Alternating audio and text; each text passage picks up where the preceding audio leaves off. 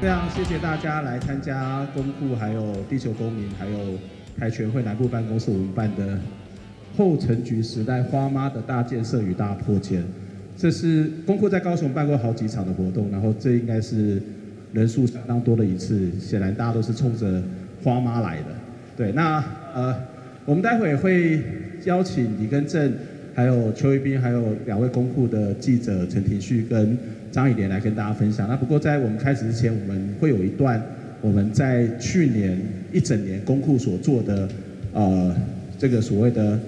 报道，我们会有一个剪辑，好，一个简单的剪辑。那我们放完这段影片之后，我们就开始今天的座谈。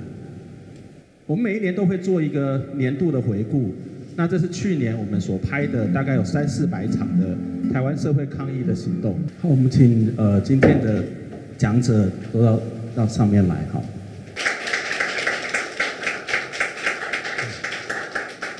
就每一年我们都会，每一年我们都剪这样一段影片，其实这影片很难剪，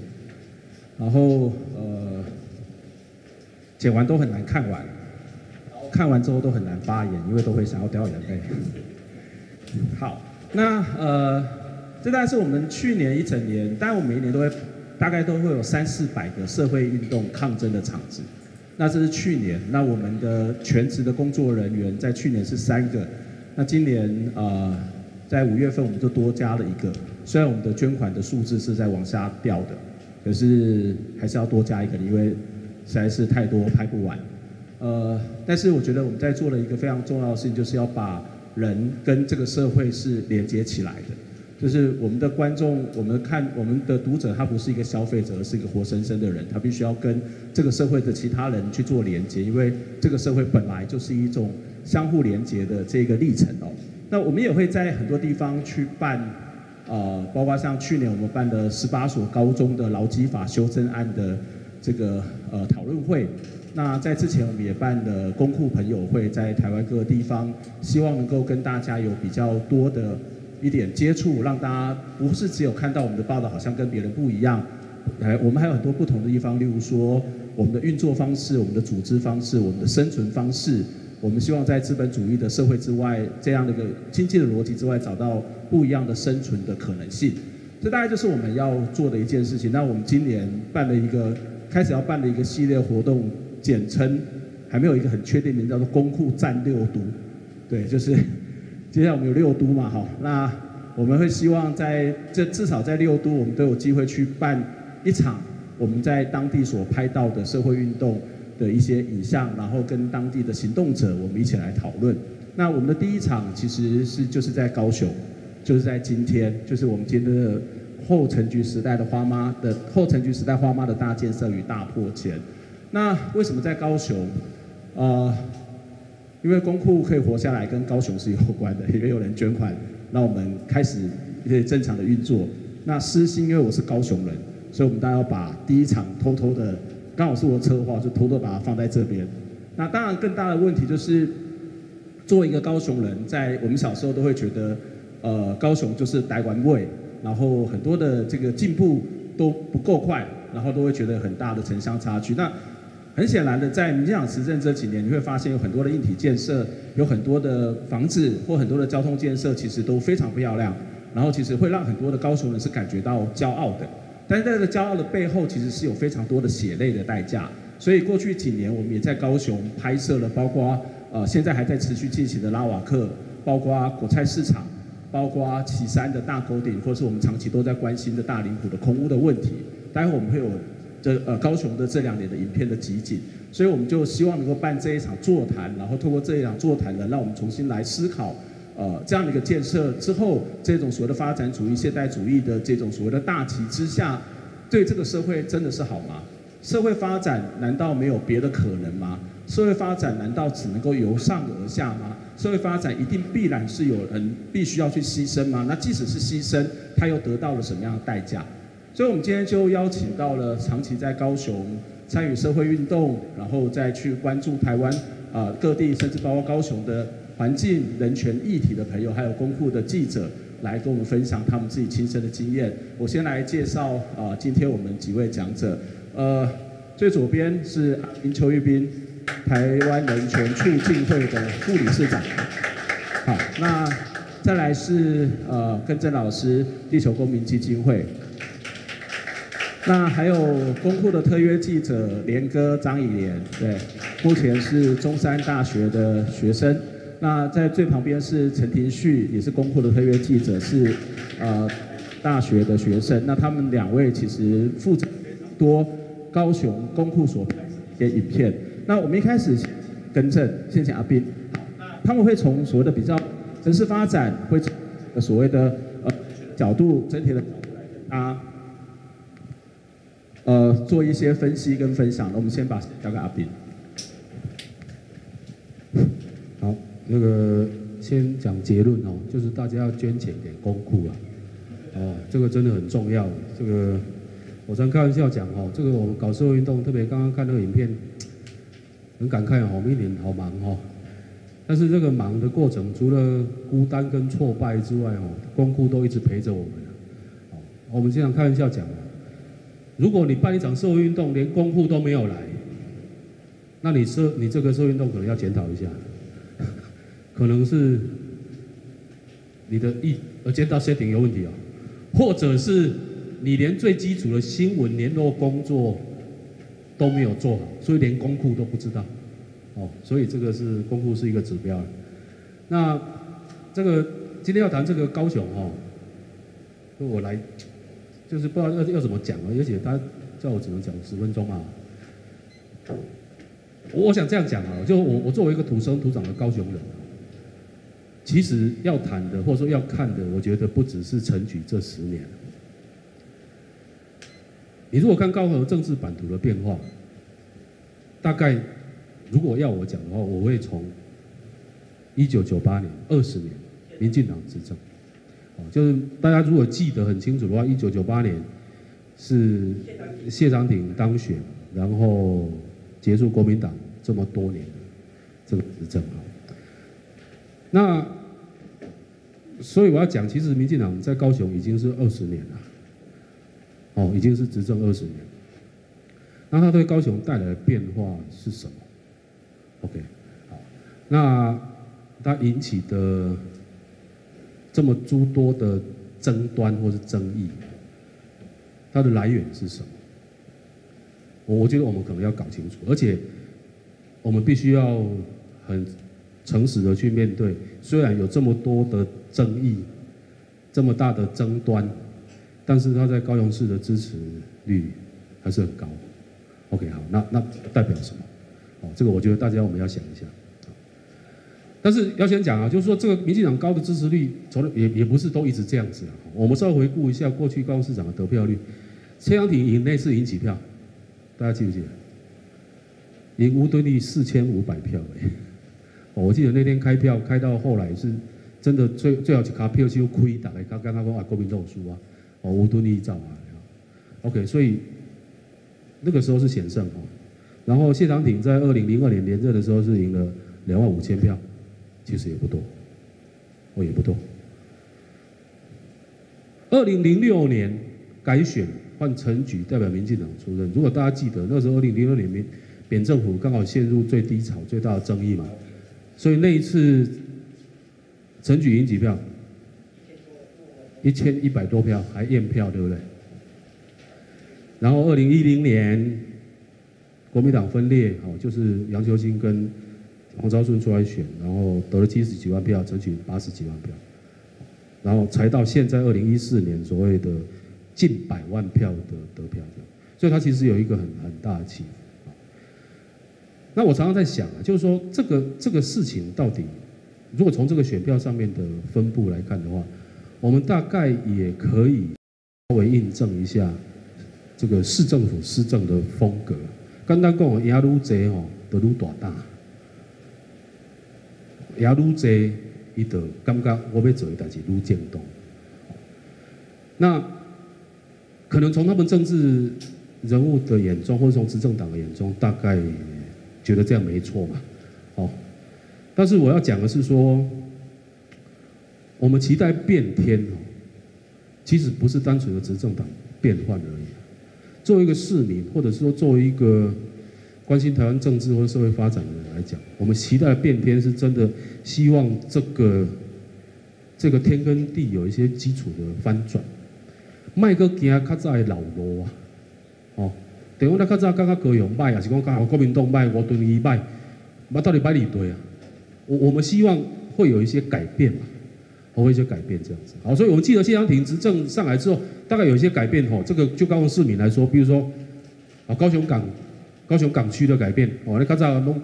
军军事管制嘛，围起来，OK 啊，有改变，这个我们看得到。但是接下来看到的一些比较基础的有关于高雄市的发展的这个，好像就比较看不到。所以这个据我大概朋友转述了哦，就是花妈团队大概最讨厌社运人士，或者最讨厌我们骂一句话，就说啊，你拢把国民党赶快啊，哦，然后他们就觉得很不公平，很不平，这样就没送，他就奇怪，他就。国民党接拜啊，我那我靠，我接拜啊呢，啊，真的很抱歉，我我当时要进行北拜，北拜啊，北拜意思是什么？就是说，他对于一些根本发展的这个这个想法的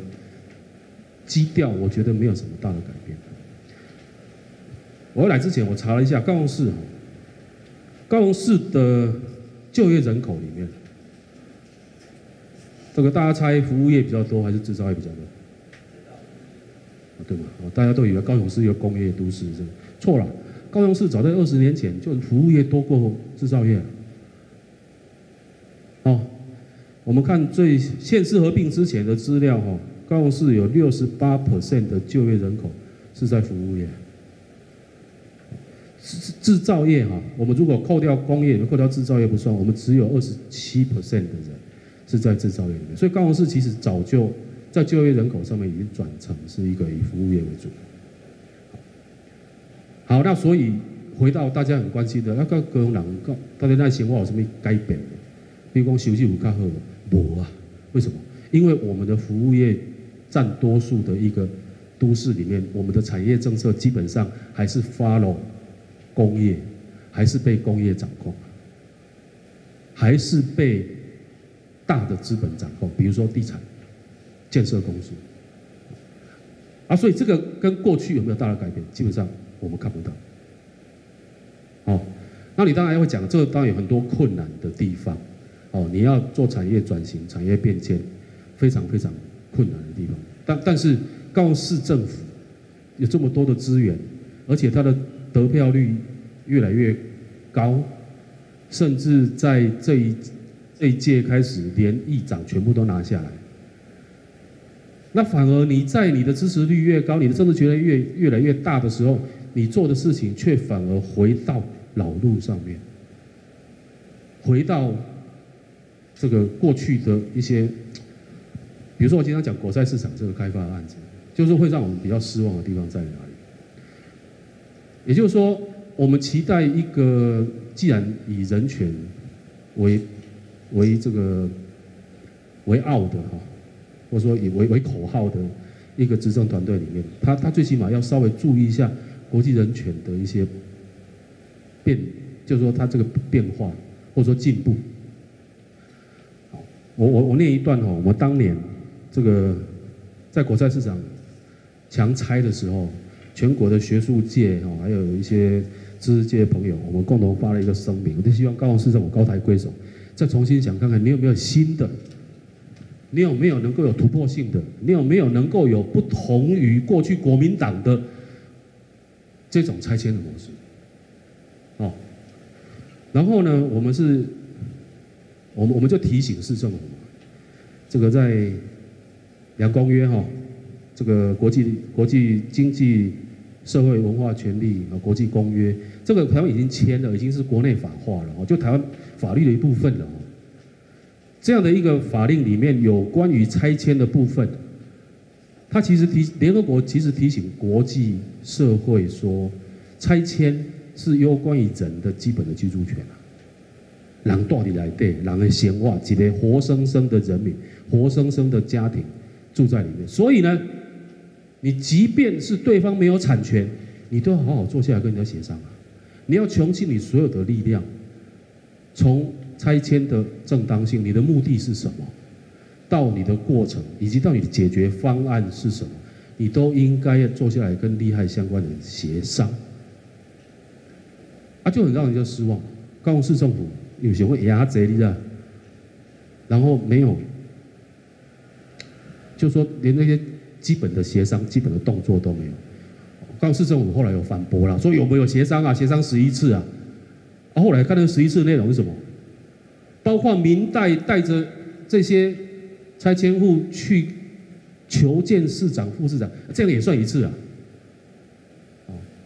那我们看看国际上的要求是什么？你政府作为一个拥有权力、拥有资源的单位，你应该在人权上面的概念，你也是要往前大进，这个这个迈进一步嘛。结果无啊，啊所以结果话保守龙港换啊，哦，这个你说要开路，哦，你说要这个治这个水患，哦，你说要促进地方繁荣，你这个问所有人，大家都会同意啊。对不对？这个大家要不要？当然都要啊。但是你拿大家的这个短，就是说乍乍听之下的这个同意方便，你来打压这些少数人，你来把这些人的生活就从此没收掉，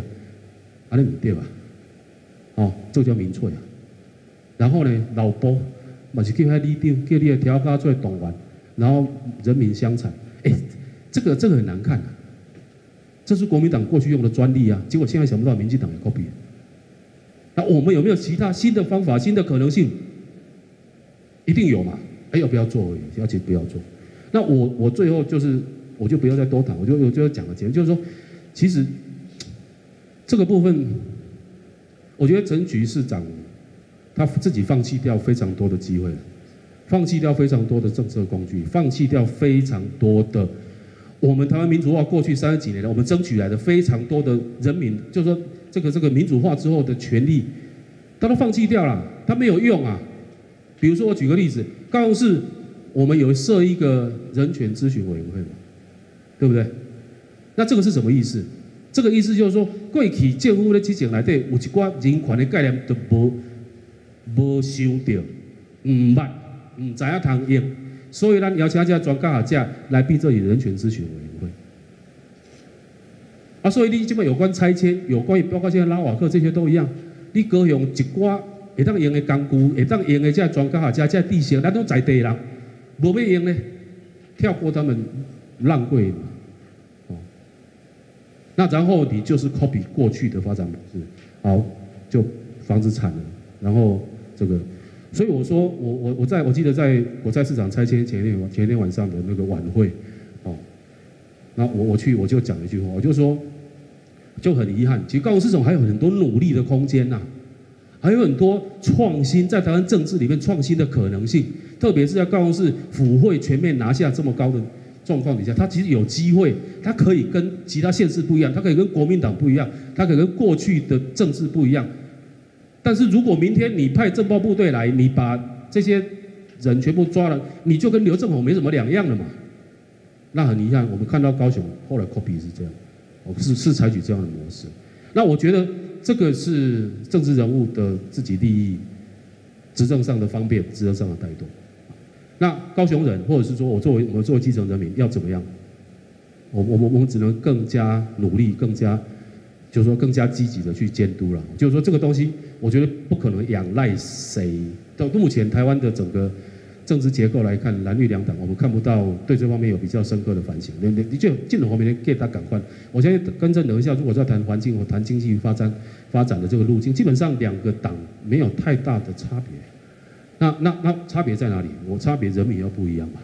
哦，我们要更多努力，然后更多的实践，更多的在地的这些监督哈。所以我觉得这些大概是，如果我们要回顾这十年，大概。很重要是展望未来哦，别别买起现单的起定可能买起来哈，那他必须要注意到的，或者是我们要给他的 information，给他的讯息是什么？我们要一个不一样的高雄市政府，跟过去不一样的，跟过去在人权价值、开发价值、发展价值上面不一样，而不是听从资本的、听从短期政治利益的，比如说那个那个嘎嘎迪亚的奎罗那个，那明明就是服服务地方的议员嘛，服务地方的条阿卡，那这个跟过去有什么不一样？所以，民进党要反省这个，或者是说，人民要逼着民进党去做这样的反省。好，以上，谢谢。好，谢谢阿斌。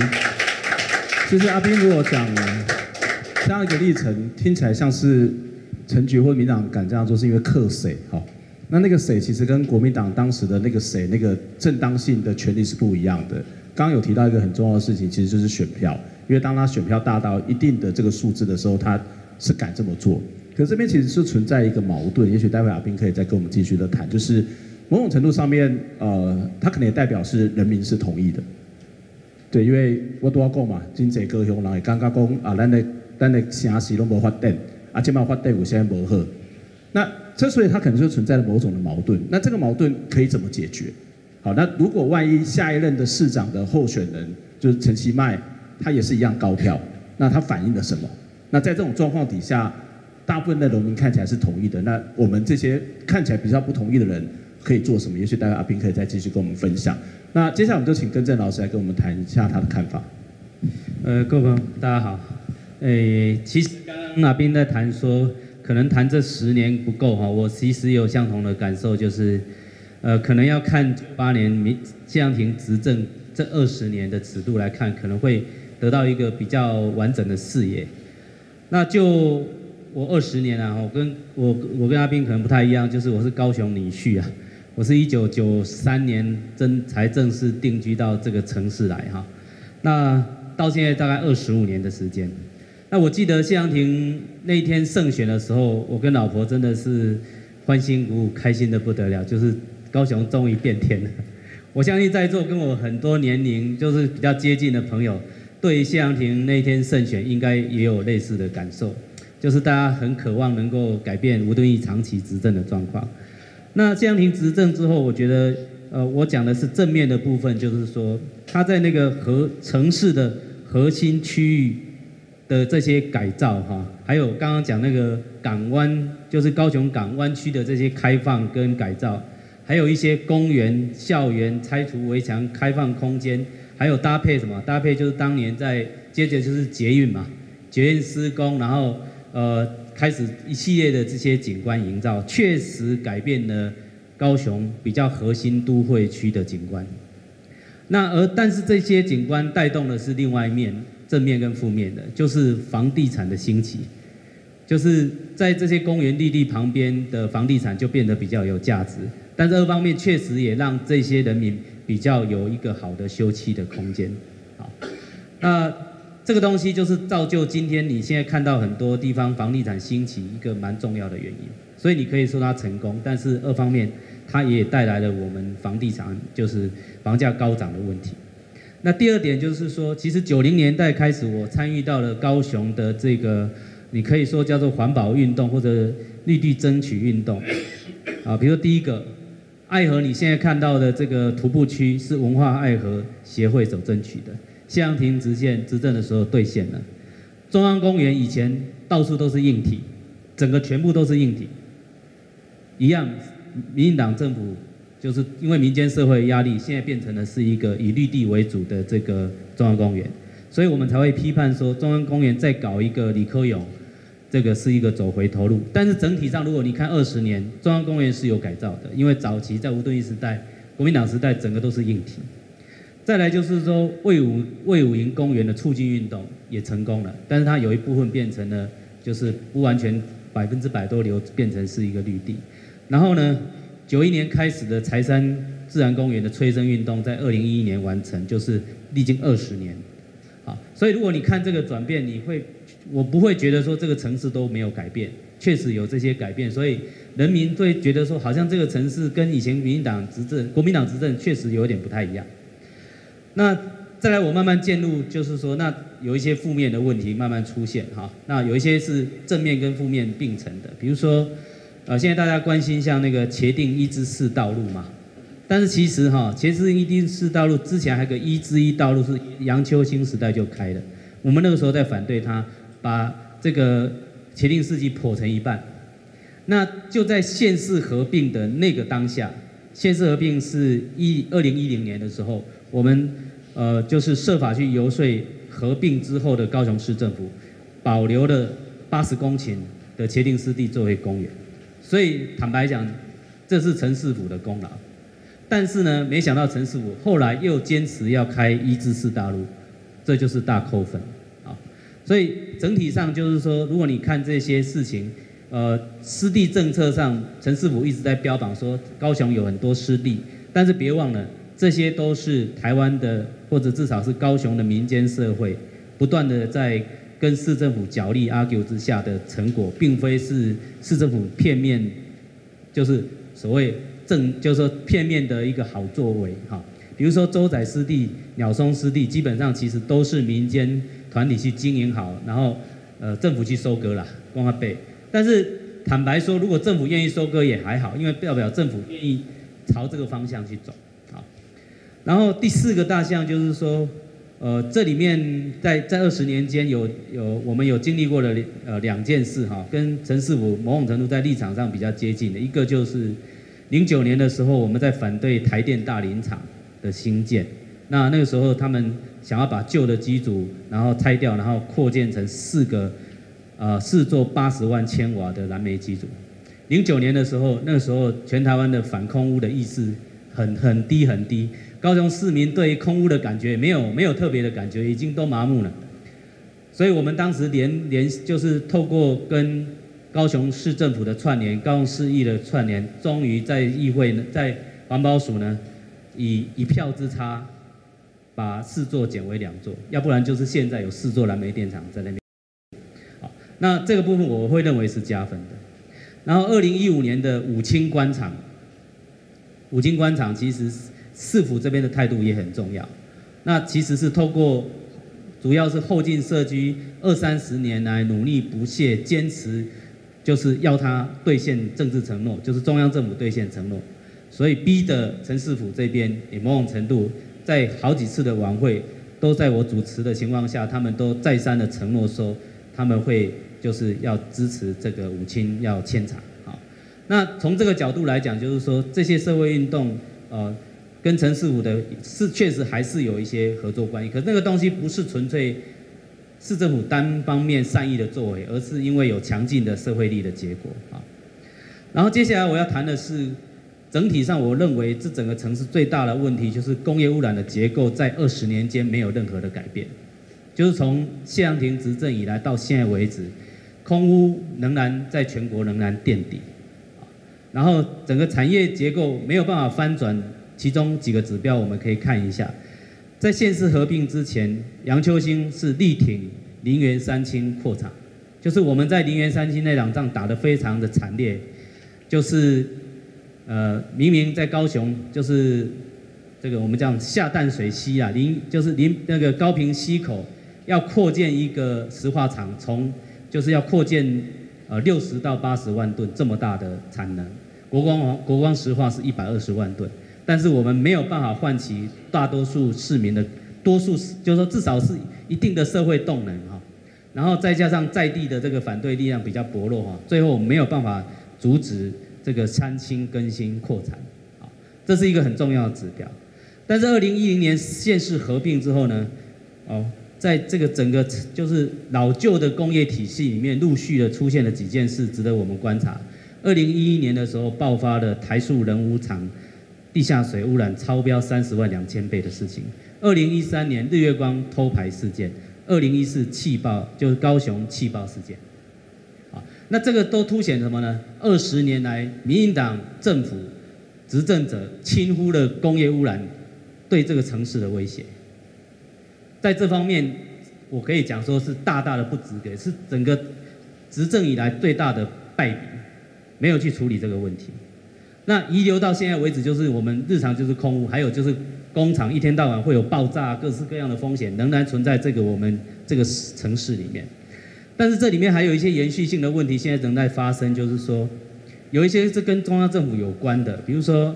两千零就是苏贞昌时代推的一个大温暖大投资计划，所以就导致像在北高雄路竹那个那一带的这个新源农场，新源农场就是由慈阳、游击、镇南铁线、天生、英电。还有国风这六家工厂组成，就是以前都是，就说你要政府没本来是想说要开设工业区，集中管理，但是现在是放任这些工厂一家一间切割申请，然后有些不用做环评，就在农地上台糖的农地上盖起的这个工厂，所以大家现在看到的争议，包括慈阳的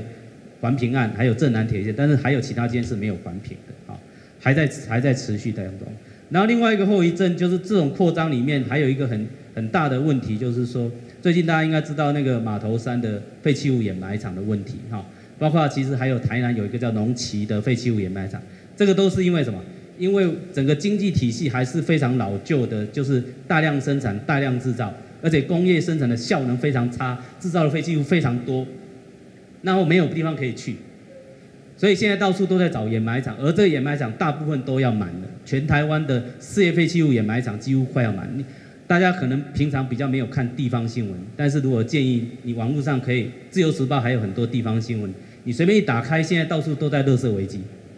不只是事业废弃物，包括民生废弃物，这两个是牵动了，因为很多焚化炉是在烧事业废弃物。那在这个项目里面，最后一个我觉得就是最现在最最大的，既是环境问题，也是人权问题，就是大林埔的迁村问题。这里迁村涉及的规模可能是台湾史无前例的，就是将近两万人，你要给他搞迁村。那原因就是什么？原因就是因为高雄的整个产业布局里面，陈市府认为说，因为加上高雄气爆的影响，整个高雄气爆的问题就是南边的这个石化原料输送到北边的石化工厂。如果要改变这个情况，就是北边的石化工厂关起来，这个城市才会变安全。但是你可以放任这些石化工厂继续扩张到南边去伤害大林埔的居民吗？这就是现在最大的困境。那所以其实唯一能处理的应该是产业的转型，应该是产业的转型才能处理这个问题。那啊，最后因为我可能时间不太够，可能讲太多，后面两点我就先不讲。那我最后把这个部分做一个小结，就是说。这整个城市发展跟其实还是跟工业的扩张有关啊。那联动的包括什么？包括像国七啊、高雄港的扩张，这整个都就现在整个整个整个污染的热区或发展的热区，其实都在南高雄这一大块。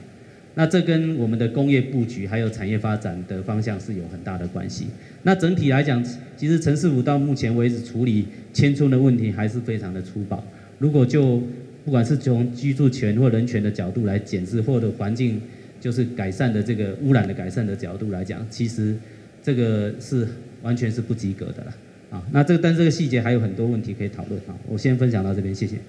好，谢谢，谢谢更正。刚刚更正从一个非常长的一个历史的角度来让我们看到台湾呃高雄的这个发展哦。那看起来我们会觉得好像原本以为。这个环境好像变好了，但是其实并不是。可是这边谈到了一个很有趣的现象，就是工厂还是继续在盖。那这个过去高雄就是一个工业大城，或是一个工业的都市，那可以不发展工业吗？好，那如果要发展工业，有更好的发展的方，呃，除了如果不发展工业，那台湾高雄可以发展什么？那如果真的要发展工业，那我们有什么样其他的方式，让不会有这么污染？不会有这么大的问题。那待会也要请根正来跟我们回回问这样一个问题。